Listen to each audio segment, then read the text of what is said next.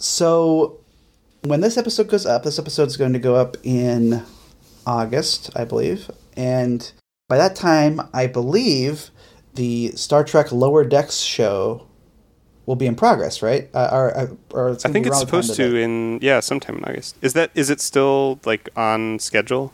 Like it's not being delayed. I believe so. I just saw an announcement of like I I don't think they had officially given a release date for it until the other day when I texted you. Um, So yeah, I believe we're good to go. For those of you who are unaware, this is the second ever animated Star Trek show after the animated series. It is created by uh, I believe a writer who is a veteran of Rick and Morty, which is a show that I is very near and dear to me. And he also worked on um, Solar Opposites, which is a Hulu show that is also created by Justin Roiland, one of the co-creators of Rick and Morty. So I've been really jazzed about the show since it was announced. Whenever it was announced last year, it's got some good voice talent on it too, like Tawny Newsome and some other people are on it. It's about a group of Starfleet cadets that are serving kind of post Voyager times on. I think it's billed as like one of the least important ships in Starfleet right. and it's called Lower Decks as a reference to the classic TNG episode Lower Decks, which is all about these four ensign characters who are not main characters and kind of like what life is like for them on the Enterprise. And uh, I don't know if it's going to work as blue as Rick and Morty. Like that that would seem out of place even on CBS All Access. You know, the existential like horror slash dark comedy of Rick and Morty is that would be I think kind of wild if Star Trek adopted that to that level anyway. Yeah. Um, but I'll be curious to see how it goes. Um, maybe this will challenge me to take back my complaints about not liking adult or you know dark Star Trek because certainly Rick and Morty very funny but also an extremely dark show. But you you were saying you hadn't really So yeah, so I didn't about this. realize that it was that degree of like. A, I think I had heard that it was a comedy, and I knew it was animated, but I didn't realize it was like I didn't know there was someone from Rick and Morty associated with it, and just the. So I had seen the the preview or the trailer for it, and didn't realize it was like that style of animated, like because the the animation style is I would say kind of reminiscent of of Rick and Morty oh yeah absolutely or, or just yeah. of like I guess the genre is like adult cartoon. Um, Mm-hmm. And yeah, it was it was not what I, I guess I was expecting something more along the lines of the animated series, just in the the like visual style. sure Um, and it is much more cartoony, but yeah uh, and I think is is going to be much more like ridiculous comedy. But I, Mm-hmm. I I could be here for that if it's done well. I think. have you watched uh, have you watched Rick and Morty No, it's one that I've always meant to. okay I think you would I think you would like from it what I've heard about it, and like the people that have told me it's good, and the degree to which I agree with their their sensibilities, I think I would really like it, and I think I would find it really funny. Um, Yeah, and just I- never gotten around to actually watching it. hmm I'll just have to rant, rant and rave to you about how good it is off.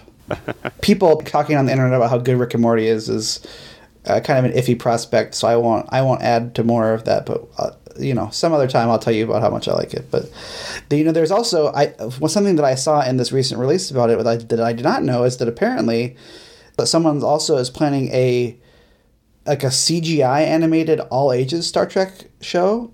It seemed. Oh, really? Um, I think that was like a very small thing that was in that same release that I sent you, and that I had not heard of at all. But that was very, very intriguing to me. Um, now I'm trying to find it though. so I know I had heard about the there's the Section Thirty One Michelle Yeoh show, yeah. with Michelle Yeoh that uh, they've talked about, and I I think I'd heard there was one more that like was being yeah, they greenlit a spin-off show from Discovery that's about the Enterprise during the Pike years. that's right, that's what it was. which I I don't know. I mean, I actually am rewatching. I'm rewatching Discovery right now, and I have some thoughts on it that I would like to go back and maybe say that I was a little bit harsher on it in our episode with uh, the National Science First Ladies and was maybe deserved. But uh, in season two of that, that's what you, you see. You, they they run into the Enterprise in season two, which I have not gotten to yet, and so they're spinning off, and that feels weird to me because it's one of those things where if that show does well, are we going to end up seeing more Pike period Enterprise than you would Kirk period Enterprise. But yeah, I was just looking it up while we were talking. Um, so it's actually not on CBS All Access, but like I guess last year they, they Star Trek announced that they are going to have a, a CGI animated show on Nickelodeon. Um, really? Yeah. So I'm really I don't know anything about the like the creative team or anything like that, but that's very interesting to me. That's like a very different direction than the sh- than like CBS has been taking that show in recent years, and you know, I'm always trying to get my kids to watch these episodes with me, so that might be like a fun way to if there was actually something oh, yeah. that was going to be a little more targeted towards them. Um, but I think I'll say, you know, when Lower Decks comes out, do you want to do a special on it? We should. I think we should. Um, okay. Kind of similar to what we did with Picard. Yeah, I don't know if we will do Discovery. I think I think if we were going to do season three of Discovery as a special, you would need to watch. Have to watch all of the rest of Discovery. The rest of it, and I'm not yeah. gonna make you do that by any means. But um, yeah, I think I think it I think it'd be fun if when there's a new Star Trek thing, or you know, if you do end up watching Discovery, like if there's a new season of a show that we're watching, like I think that'd be a fun thing to, yeah, to pop out some specials on. Burr, burr, burr, Hi, and welcome to Out of Contracts, the show where two guys who've seen part of Star Trek try to watch all of it in no particular order. I'm Ryan Howard. And I'm Brady Jungle. And today we are talking about uh, another episode of Voyager. We've been doing a lot of Voyager lately, which is fine with me. Yeah. It's uh, Voyager Season 5, Episode 26, the season finale. It's called Equinox Part 1. Uh, and the memory alpha description of it is Voyager finds another Federation starship, the USS Equinox, stranded in the Delta Quadrant, but they also find that the Equinox crew is harboring a dark secret. Dun dun dun. This episode was written by Brannon Braga and Joe Min- uh, Menosky. Brannon Braga, he was like the guy, right, for this period of Trek. Him and Rick Berman, yeah, right, who is also who also has a story by credit on this. And then it's directed by David Livingston. This might be the episode that I was. We've done a few two-part episodes. I know we did. We did the one recently. We did uh, the first part of that TNG episode. Oh yeah. I was really tempted to watch the second episode of this. I, I was going to ask if you did. Yeah, because yeah, I, I had the same thing at the end of it where it's just like kind of wanted to just go ahead and and watch the next one, which I guess means it did a good job because this was a this was a season finale, right? So like this would have been yeah. your cliffhanger bef- until the next season started up. Yep. Um, yeah, I really enjoyed this episode a lot. I thought it was really just compelling and kind of you know uh, weird. You know because we have been talking about and just in our cold open we were talking about um, dark Star Trek a little bit. This is a dark episode of Star Trek, but I think it's done in a way that is still kind of like mature without being like grim and gory and awful. You know, it, it's yeah, but it is kind of the closest Star Trek gets to like a like a horror type of type of thing. Yeah, but really, really good stuff. Um, yeah. But uh, I didn't have a lot of notes in this. I think I was just I was very. Oh yeah, I took I took a good bit. I feel like I don't know how much. Okay, yeah. I, sometimes I don't take very many notes when I'm really into the story, and so. Yeah, you just um, end up um, like watching the show. Yeah, so I think that that's what happened this time. Yeah yeah, so let's let's talk about let's talk about what happened in it. Yeah, so this is this is another again as we've kind of noted a couple times now. This is an episode that starts out in the middle of something happening. So so it actually opens up not on Voyager but on this other ship on the Equinox, and they're in red alert and they're like clearly under attack by something and there's a lot of yelling and they're having to essentially what they say is they have to drop their shields so that they can repair them and as they do so, we see this this kind of monster type. Uh, I think you described it as Slimer from the Ghostbusters. Yes. Type of creature that kind of materializes out of this like rift in space and and starts attacking one of the one of their crew members. Um, and ultimately, it doesn't look that much like Slimer, but at first, it's kind of hard to tell what it is.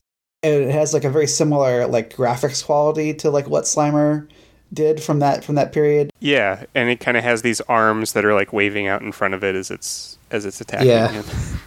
so I definitely got a, I got a distinct ecto cooler vibe uh, from from these monsters. Yeah. and I forget exactly how that cold open like cuts off, but essentially they're under attack. That creature kills one of their like people on their bridge. It like sucks all the energy out of them. Uh, like they turn into like kind of like a you know that one episode of um, of the original series we watched what started out with someone getting all the water sucked out of them and they yes. turned into like salt basically yes, it was like, like that, that, except for that instead of turning into salt they just kind of turned into like, like a mummified type of yeah yeah but it seems like a similar process was was going right. on yeah uh, and then something dramatic happens and we cut to the like opening credits. Well, I think it's just like there's more of them coming out and so like the officers are kind of desperately firing at the at the things and then it cuts. Yeah. And then when we come back, you're on Voyager and basically the captain is seeing this like on a big screen seeing this distress message from from the Equinox from Captain uh, Captain Ransom uh, of the Equinox and they they kind of find out that the ship is is close by. It's here in the Delta Quadrant, and they they talk a little bit about kind of who this you know that she knows she knows who this captain is. She know she's like heard of the ship, but doesn't like know them personally, and so they go to like the location where this is coming from to to go rescue the Equinox, and so they basically as they come they they see the Equinox and all of its shields are like flickering and about to die. And the captain kind of yells at them to like extend their shields out, like extend Voyager shields out to protect the Equinox, and they do that, and essentially kind of protect it from this attack that's happening, and they, and they start to experience the same thing that there's these uh, sort of rifts or kind of attacks that are happening where these creatures are trying to break through their shields. But at least for now, Voyager shields are strong enough to, to hold them off. Mm-hmm. And so then they go on what is I think one of the most egregious examples of something that's like common in Star Trek, but I feel like this is one of the worst cases of like the entire command structure of the ship goes on a like very dangerous search and rescue away mission. And also Neelix is there. Yes, I, I mean pretty much the entire like credited cast of the show. But when you think of it in terms of the ship, like again, you're going to this very dangerous, like disabled ship where beams are falling from the ceiling and they were just recently under attack.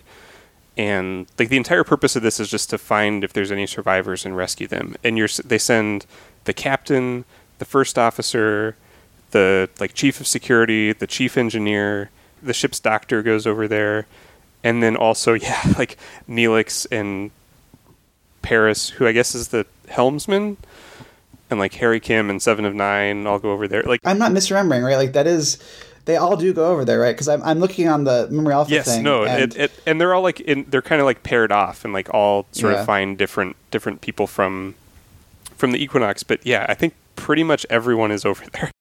Now, and and just for if you're not familiar with the show and you need a reminder, Neelix is the cook on the ship, so. Yeah. For some reason to like and send also send the cook over there, you send know, just cook. in case and arguably, maybe I was like, maybe maybe they're sending him over there because he. I don't. It doesn't make any sense because you could maybe make the argument that like because he's from the Delta Quadrant, maybe he would know what they're dealing with. But like if that's the case, yeah, he and he does kind of act as their. I think they they sort of reference every now and then. Like he sort of acts as the ship's like ambassador too.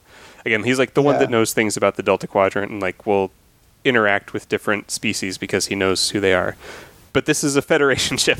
Right, and if also if that was your rationale, why isn't Neelix on every away team? right, and again, like if it's it's not impossible that like this damaged ship could like explode or something could happen or like get attacked again, and who knows who would be left on or like running Voyager if that happened because like the entire I'm thinking like, did they all all go over there? Because like, did was Seven over there at that point? I know she goes later, I think Seven was over there there as well because she she rescues um, the guy that can't feel his legs. I think. Yeah, I think you're right. The doctor will run the. Will yeah, run the right. Uh, finally, Majel Barrett gets to be in charge of something. Yeah, right. yeah, it's just the computer is like, all right, this is what we're going to do. Um, I'm just trying to even think of other characters who we know exist on the show because I I haven't seen enough of this show to know if there's any kind of like Garak characters who who just kind of like or, or There- Guinan there are a characters who show up sometimes, you know. Yeah, there's. I think Naomi Wildman is actually briefly in this episode. She's like a kid that's on Voyager. Um, Well, I just got her in. Um, I just got her in Timelines. did you? Yeah. I promise this won't. We should. We should not do this. We should not have this show become a. Oh, I just got her. On, I just got. I just got her. We there there may be a few that will have to do that, but but that's fair. But anyways, um, so they find some survivors on the ship, uh, including their their captain, uh, Captain Ransom, and then uh, Burke, who is their their first officer, and bring them all back to Voyager. and two other characters. Uh, A bunch of other characters, but like two other characters who speak, who are Marla Gilmore, who is an ensign, and then what's the name of the guy who was underneath the? Uh, Lessing is I know his last name. I guess he's probably an ensign or something too. Um, but yeah, I made note of him because because I, I was looking up these actors mostly to try to figure out who Burke was because he looks really familiar, but I couldn't place from where. Mhm. Um, but Lessing is apparently played by uh, Rick Worthy, who was also one of the Klingons in um, Soldiers of the Empire, Oh, okay. is I think that's the one where like Worf and Dax Yeah, go on is. a a Klingon ship. Yeah, that episode's good. But yeah, I did wonder for this this whole like search and rescue, like wouldn't in reality wouldn't you just like have a team of like people for this kind of a mission? Um, like Like a search and rescue team, you mean? yeah, like it- maybe there should be a show that's like middle decks, I guess. Like Yeah. something like not the like least important people on the ship, but basically just like the people that you send on on dangerous away missions because you probably shouldn't be sending your captain. You hate to lose them, but you can if you have to. Yeah, yeah, right. I mean, I guess that's what Neelix is. I guess. maybe that's yeah. no disrespect intended, by the way. I do love. I love Neelix. I'm just just stating his importance to the ship is. It's a strange that he would be the uh, on this mission.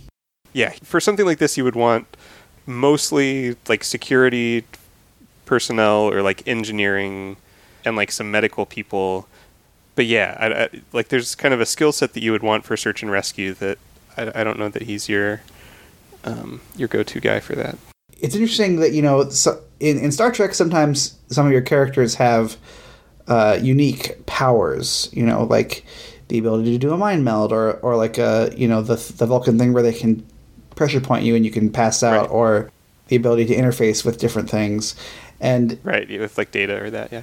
Right. Well, it's because as I say, it's, it's interesting having a, a, ship like this where I guess uh, Vulcans also have. Did, did Tuvok go over there? Uh, I think Tuvok did. May, I don't know if we saw him or not, but I think Tuvok did. Okay. Because I think we get we get one of those shots where like Tuvok is carrying the very cool like phaser rifle that they Mhm. have sometimes in Voyager. Yeah. Uh, but but like I guess Tuvok has super strength, but like you know when you when you watch TNG, both Worf and Data can just kind of lift anything all the time. Right. There's that character who I think yeah I think you're right. I think Seven finds underneath. Um, Yeah, A bunch of and she has. I guess, a, a certain degree of like Borg enhancements still. Right, but you know, if if it was data, he would just pick it up like it was nothing. Uh, Right. So they they do have some. They have to do some some different uh, some different stuff there. Yeah. Um, but yeah, so they they bring the crew of the Equinox back onto Voyager and kind of in talking to them find this backstory that they were they were similarly brought to the Delta Quadrant by the caretaker, and then have kind of been on their own adventure through through the Delta Quadrant to get to this point, also trying to get home. Not as someone who's seen all of Voyager, because I don't I don't remember Caretaker well enough, the episode Caretaker well enough to say have they ever made reference to that in the show prior to this that the Caretaker had snatched a Federation ship before. Because for those who don't remember, like Caretaker, in the pilot of the show, like that's the reason why Voyager stranded is that like this godlike being basically snatched them from across the the galaxy to see if they had the right like organic nature to provide a cure for. Yeah, he's been trying to. He's just been like randomly picking people from around the universe, trying to like find uh, someone who is kind of capable of of taking over his position. And yeah, I did I did wonder about that because like you would also because they even talk about at the very beginning, Janeway's kind of talking about she's heard of the Equinox and she's heard of Captain Ransom, but apparently no one knows that that this ship like randomly was lost in space at some point. Well, I because it would I have mean, had to have happened before Voyager was right. Because didn't they destroy yeah. the caretaker? Yeah, yeah, it would have happened before Voyager. I mean, like I don't know. I feel like ships get. I feel like it's not uncommon for ships to get lost in space. Um, I, I would assume that they just probably didn't know that it went to the caretaker. You know, mm-hmm. I guess that would that would be my thought anyway. Yeah, although I guess that makes sense. Now this this is something else you could you would know maybe, and I wouldn't. Is that when does Starfleet figure out what happened to Voyager? Because obviously they do know at some point because um, you know we just watched the episode with with yeah Reg, because in like Pathfinder they're where they're trying yeah the Pathfinder program, right. but like I don't think they know right away, right? Yeah, and there's some I, every now and then there will be an episode where they like through some shenanigans manage to like get a message to Starfleet or like Starfleet finds out that they're out there or something. Like I, eventually, I think Starfleet does find out that they're out in the Delta Quadrant. Um, but I think for a long time, Starfleet just like thinks they're yeah like, yeah MIA. But yeah, I assume that they just probably, you know, I mean, as we've seen from like watching all these shows, like spaceships seem to run into weird problems on the regular, and it only and it's only like the, I would assume only the exceptional people who end up being able to live to tell another day. So I, I don't think it would be that surprising that like they just be like, oh, this is a ship that got lost, you know, at some point. Yeah, yeah, and so Janeway's talking to to Ransom, and then there's a little like side thing where Burke, who is their their first officer, we find out has this like romantic history with with Torres, because uh, he like ca- calls her by this like nickname of her initials, which are BLT, and then Paris gets like super jealous about the fact that this guy calls her by a nickname. And then I do enjoy that scene because they're like introducing, you know, Burke comes over and Torres introduces Burke to Paris, who's like very clearly jealous and there's tension there. And then Harry Kim just kind of like also introduces himself. He's just like, and I'm Harry Kim in a very funny type of way to me. Are there ever any episodes about Harry Kim? Like Harry Kim has never played an important part in any episode we've ever watched. I feel like no, he is sort of the guy that like when you need someone to like be captured or be in peril or something, it's usually Harry Kim.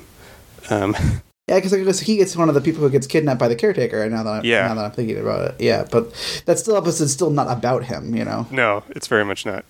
Yeah, he he kind of is is also there. Yeah. Um, and I do like that he. Uh, there's a little bit kind of as they're walking away from that scene that he calls Tom Paris uh, Turkey Platter. I guess is like also making a nickname based oh. on food based on his initials. That's, that's some extra steps to get to that one. Yeah, which uh, anything to make Thomas Paris mad though is fine with me.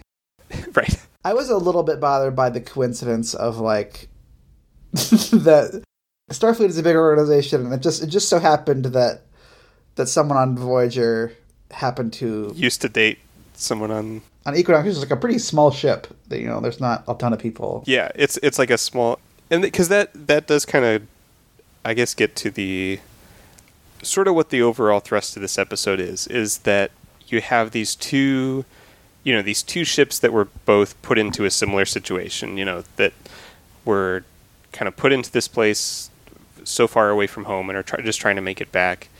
And you sort of, as the episode goes on, see the different choices that they've had to make.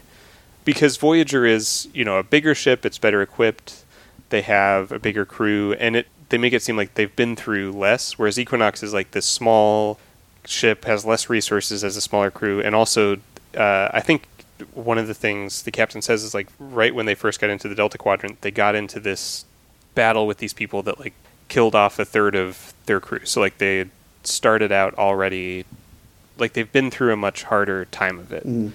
And I think what they're trying to do is sort of raise the question of that Equinox and I think the captain even before the sort of big reveal of this episode, the captain says something about like we've made some choices that we regret or that like made us question if we were really even human anymore. And I think what you're forced to ask is like has Voyager kind of kept their their honor and their nobility and the ideals of Starfleet and all that because they're like inherently better people if they made better choices or is it just that they've been in better circumstances, you know?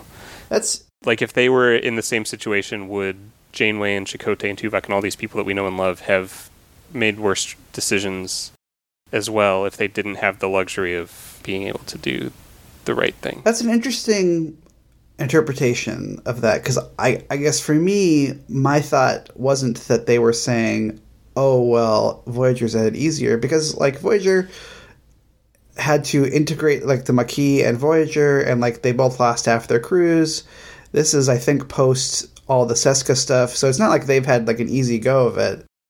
Uh, to me, I thought the kind of the question was it wasn't necessarily like if you had it worse off, would you turn into a worse person? It, to me, it was more like if you felt like you had to choose between survival and doing something that you knew was wrong, would you would you choose to to not succeed at surviving or in getting where you wanted to go because it was the right because you knew it was the right thing to not do that or like would you or would you you know and i think that like mm-hmm. i think that's funnily enough i think that's the reason why there's there's that one i think maybe because ransom is trying to see if he can trust janeway but there's this scene where they're both ransom and janeway are on the equinox and he says can I ask you a question? Have, have you ever violated the Prime Directive? And then Janeway thinks about it and says, No, we've bent but not broken it. And I was like, That's straight up a lie. Like, that's absolutely a lie. In the pilot of the show, you right. beam down water to the yeah to this like primitive race being like look we can create water out of thin yeah. air now give us what we you want beam down water to these people and yeah and then you say and we can make it like magic like that's absolutely un- right. untrue that they have not violated the prime directive but i guess for the purposes of this conversation, she believes that they have not. Right. And and so he's like, oh yeah, yeah, right. We haven't either. You know, but yeah. clearly they, you know, as we'll find out, they definitely have. And I think it's kind of like the reason, and I think you see this throughout the show, because sometimes Janeway does kind of bend and not break the rules, but she also is very, very committed to doing it as much as possible by the book and to the to the dissatisfaction of her crew sometimes like you know there yeah. is this that kind of ongoing plot with Seska and with once she leaves with some people trying to get in contact with her because there are some people with the Maquis in particular who feel like if we were breaking more rules we would be able to be getting home faster and she's like well we're not going to do it and and yeah. so well cuz that's and that's even the like the beginning which like part of the reason they're even still there is that they like instead of just using the caretaker's array to go back home uh, right off the bat, they did what they felt was the right thing by destroying it to protect the the Ocampa. Right. And so you, you look at Janeway, and she is like this very principled character yeah. who I think ultimately, she, as much as she really wants to get back home, she would never want to do anything that would make her feel like she was not doing the right thing. Yeah. You know, and then Ransom, I think maybe felt that way at one point, but then he definitely made first a decision and then more than one decision to prioritize like his safety and the safety of his crew over you know, as you were saying, like the, their humanity, yeah. you know, more or less. And so, I, to me, I felt like that was the contrast of kind of like not necessarily that it was harder for the Equinox, maybe it was, but just that like there are kind of two different paths that you could take. Yeah, but I think the the question is like, like if Voyager, like specifically if Janeway had like been put in a similar situation, right? Like if she had a smaller ship and had taken more losses, like would she have made like is the reason that she like that they made those decisions and she didn't that she's like be, like is she better than them or is she just been in like had better circumstances? Like if she were in the same circumstances would she have she would have made the right decision anyways? I think she's better than them because ultimately like if Voyager crashed on a planet or ran out of dilithium or whatever, I think Janeway would be like, well, you know, we'll keep our eyes open. Maybe we can find some more dilithium somehow.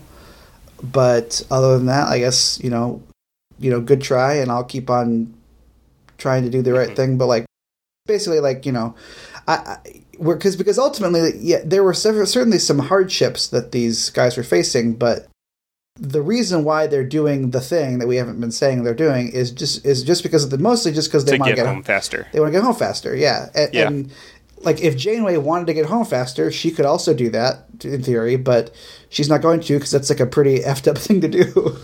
That's fair. It kind of made me think a little bit of. Uh, you've seen Nemesis by now, right? yeah, yeah. Because I think Nemesis kind of. Uh, there's a conversation where they address that same question because I guess spoilers for Nemesis. Spoilers for one of the one of the weaker Star Trek uh, films. Yeah, but the, kind of the main antagonist in that is a the Romulans, or I guess the Remans had they had created a a clone of Picard, like using his same DNA. Oh man. Yes, that. But but one of the things that like Picard is faced with is like he he says like that person is who I would have been if I was in the same circumstances as him.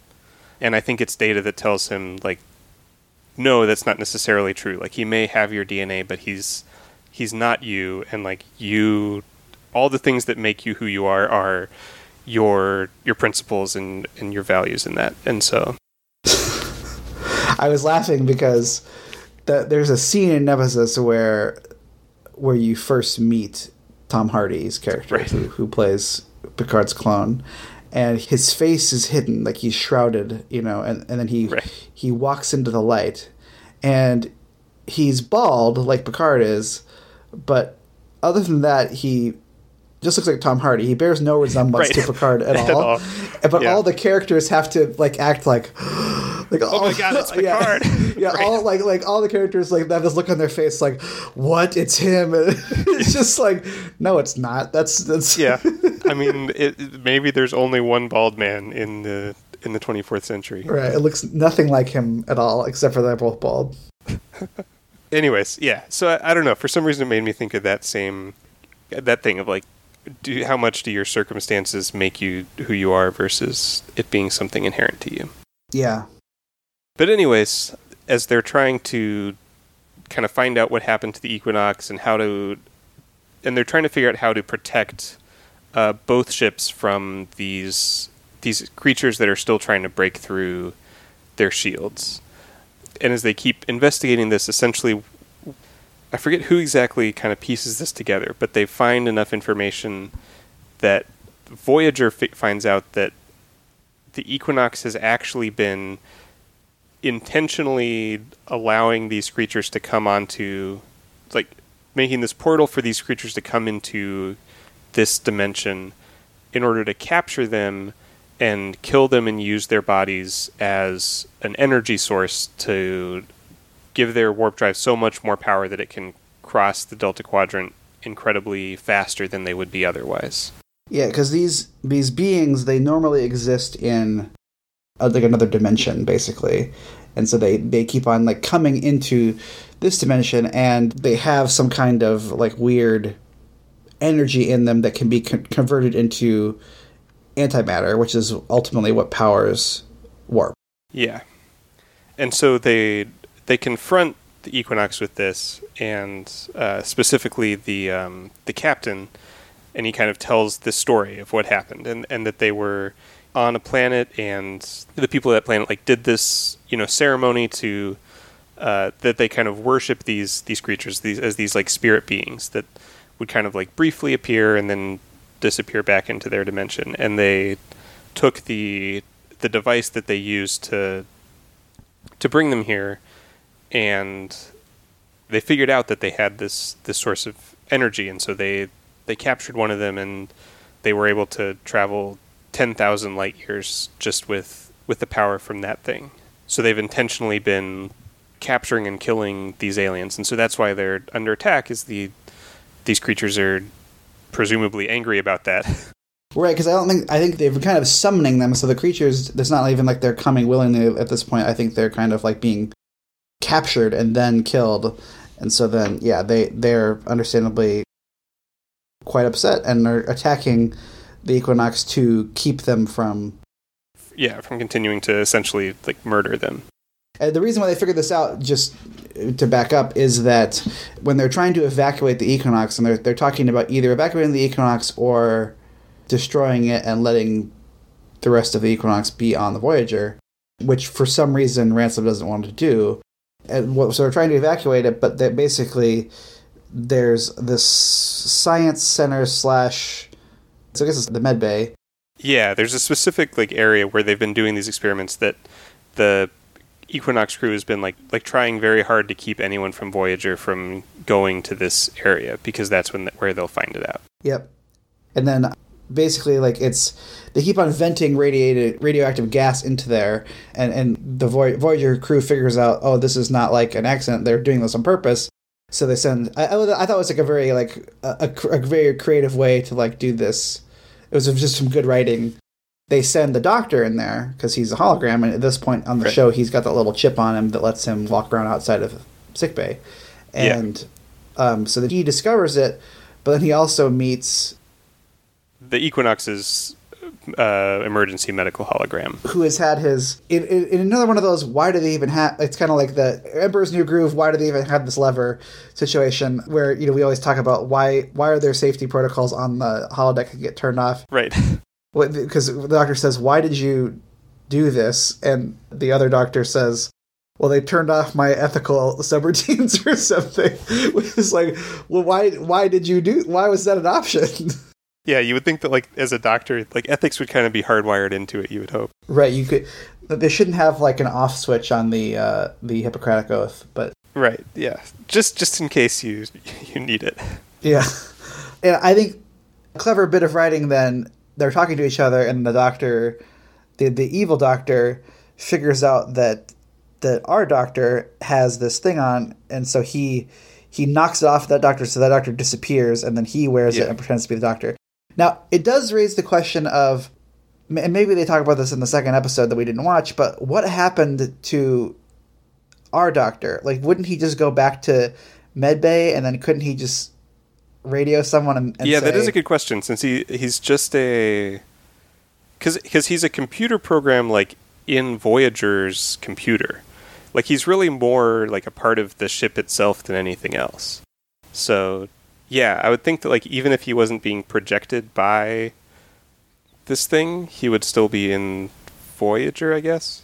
Right. Yeah, I wonder if that comes up. Because there is a fight scene on, on Voyager later, and I was kind of again, it's a cool idea, and it's like well, it's very well written. Where it's like, oh, here's how they solve this problem, and that also sets up the evil doctor being able to go onto Voyager. Like it's it's very clever, but I was kind of like, well, where did the good doctor go?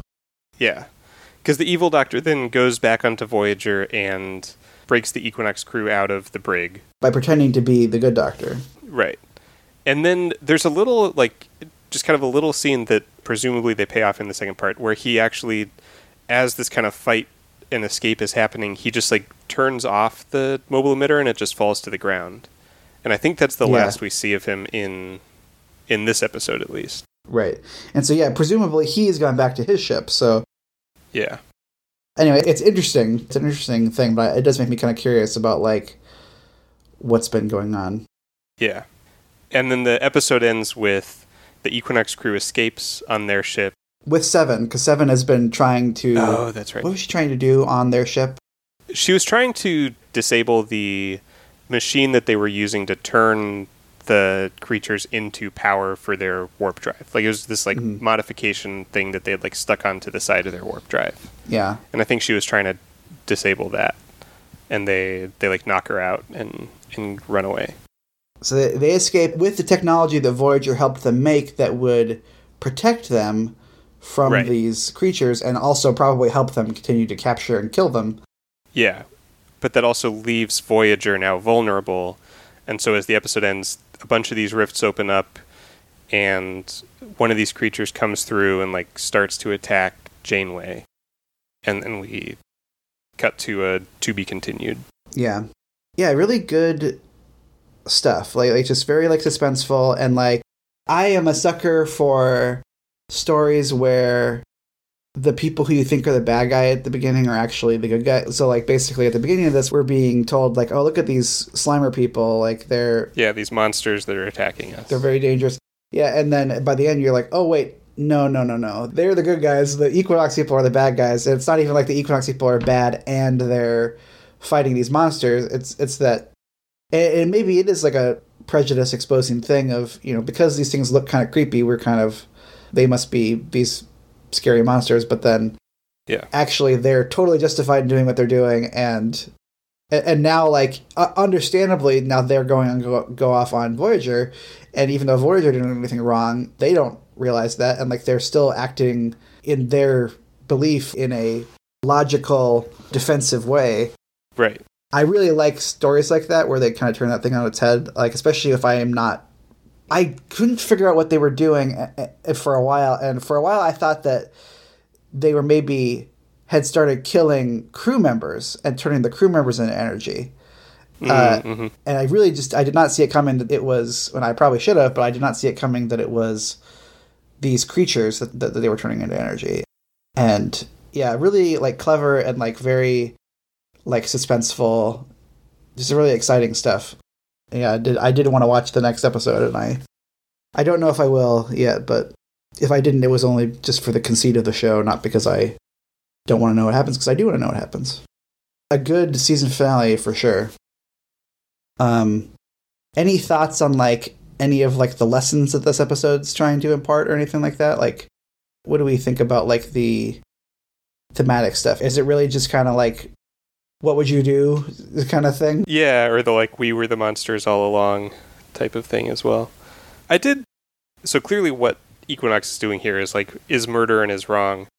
But before you find that out, in that scene that you're talking about where Janeway and, and Ransom are talking, and he asks, like, did you ever violate the Prime Directive? And it's that one I found it interesting, just like how revered the Prime Directive seems to be.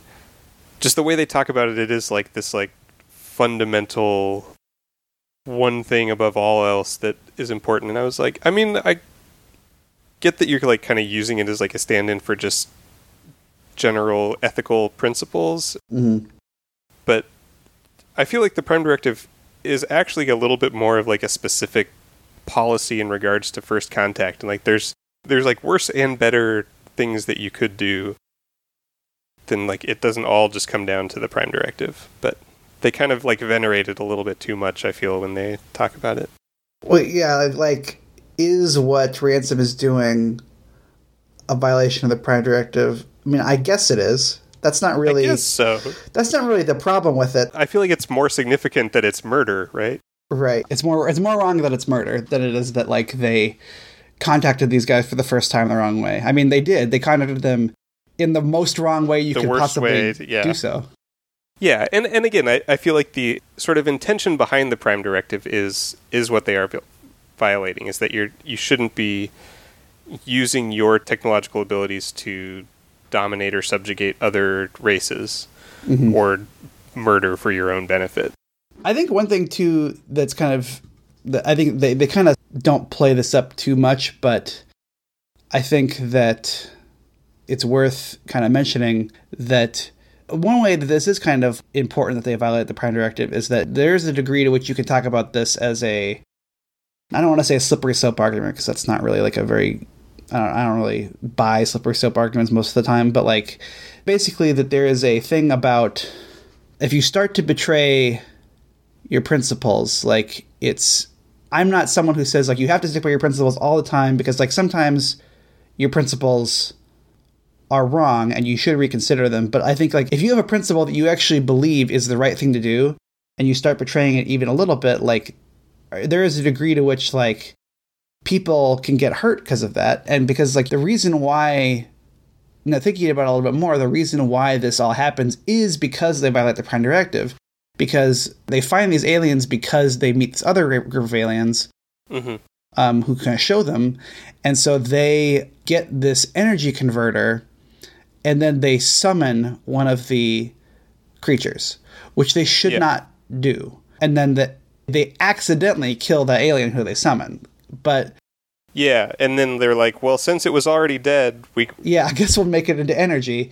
So it's like there's kind of like this series of like escalatingly bad decisions where then at some point then it does they're like well i guess we will just start killing these things on yeah, purpose. we only have to kill and, what is it 68 more of these and and we'll get home. Right.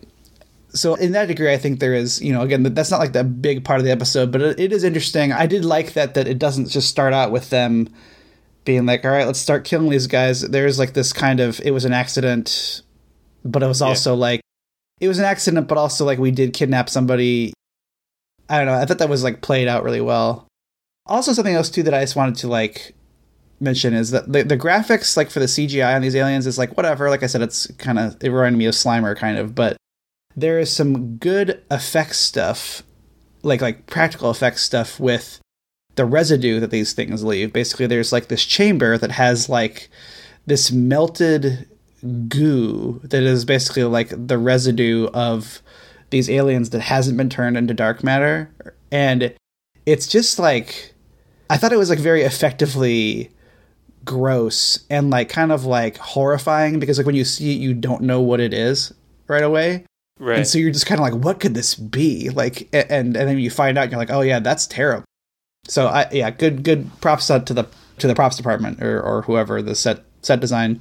It was really good the way that they kind of revealed that but but yeah, very very strong episode. Like very, you know, not yeah, not definitely. not necessarily like a like a, a real big like lesson reflective episode like the last one we watched, but uh, very much a a really exciting one, a really good like piece yeah. of TV for sure.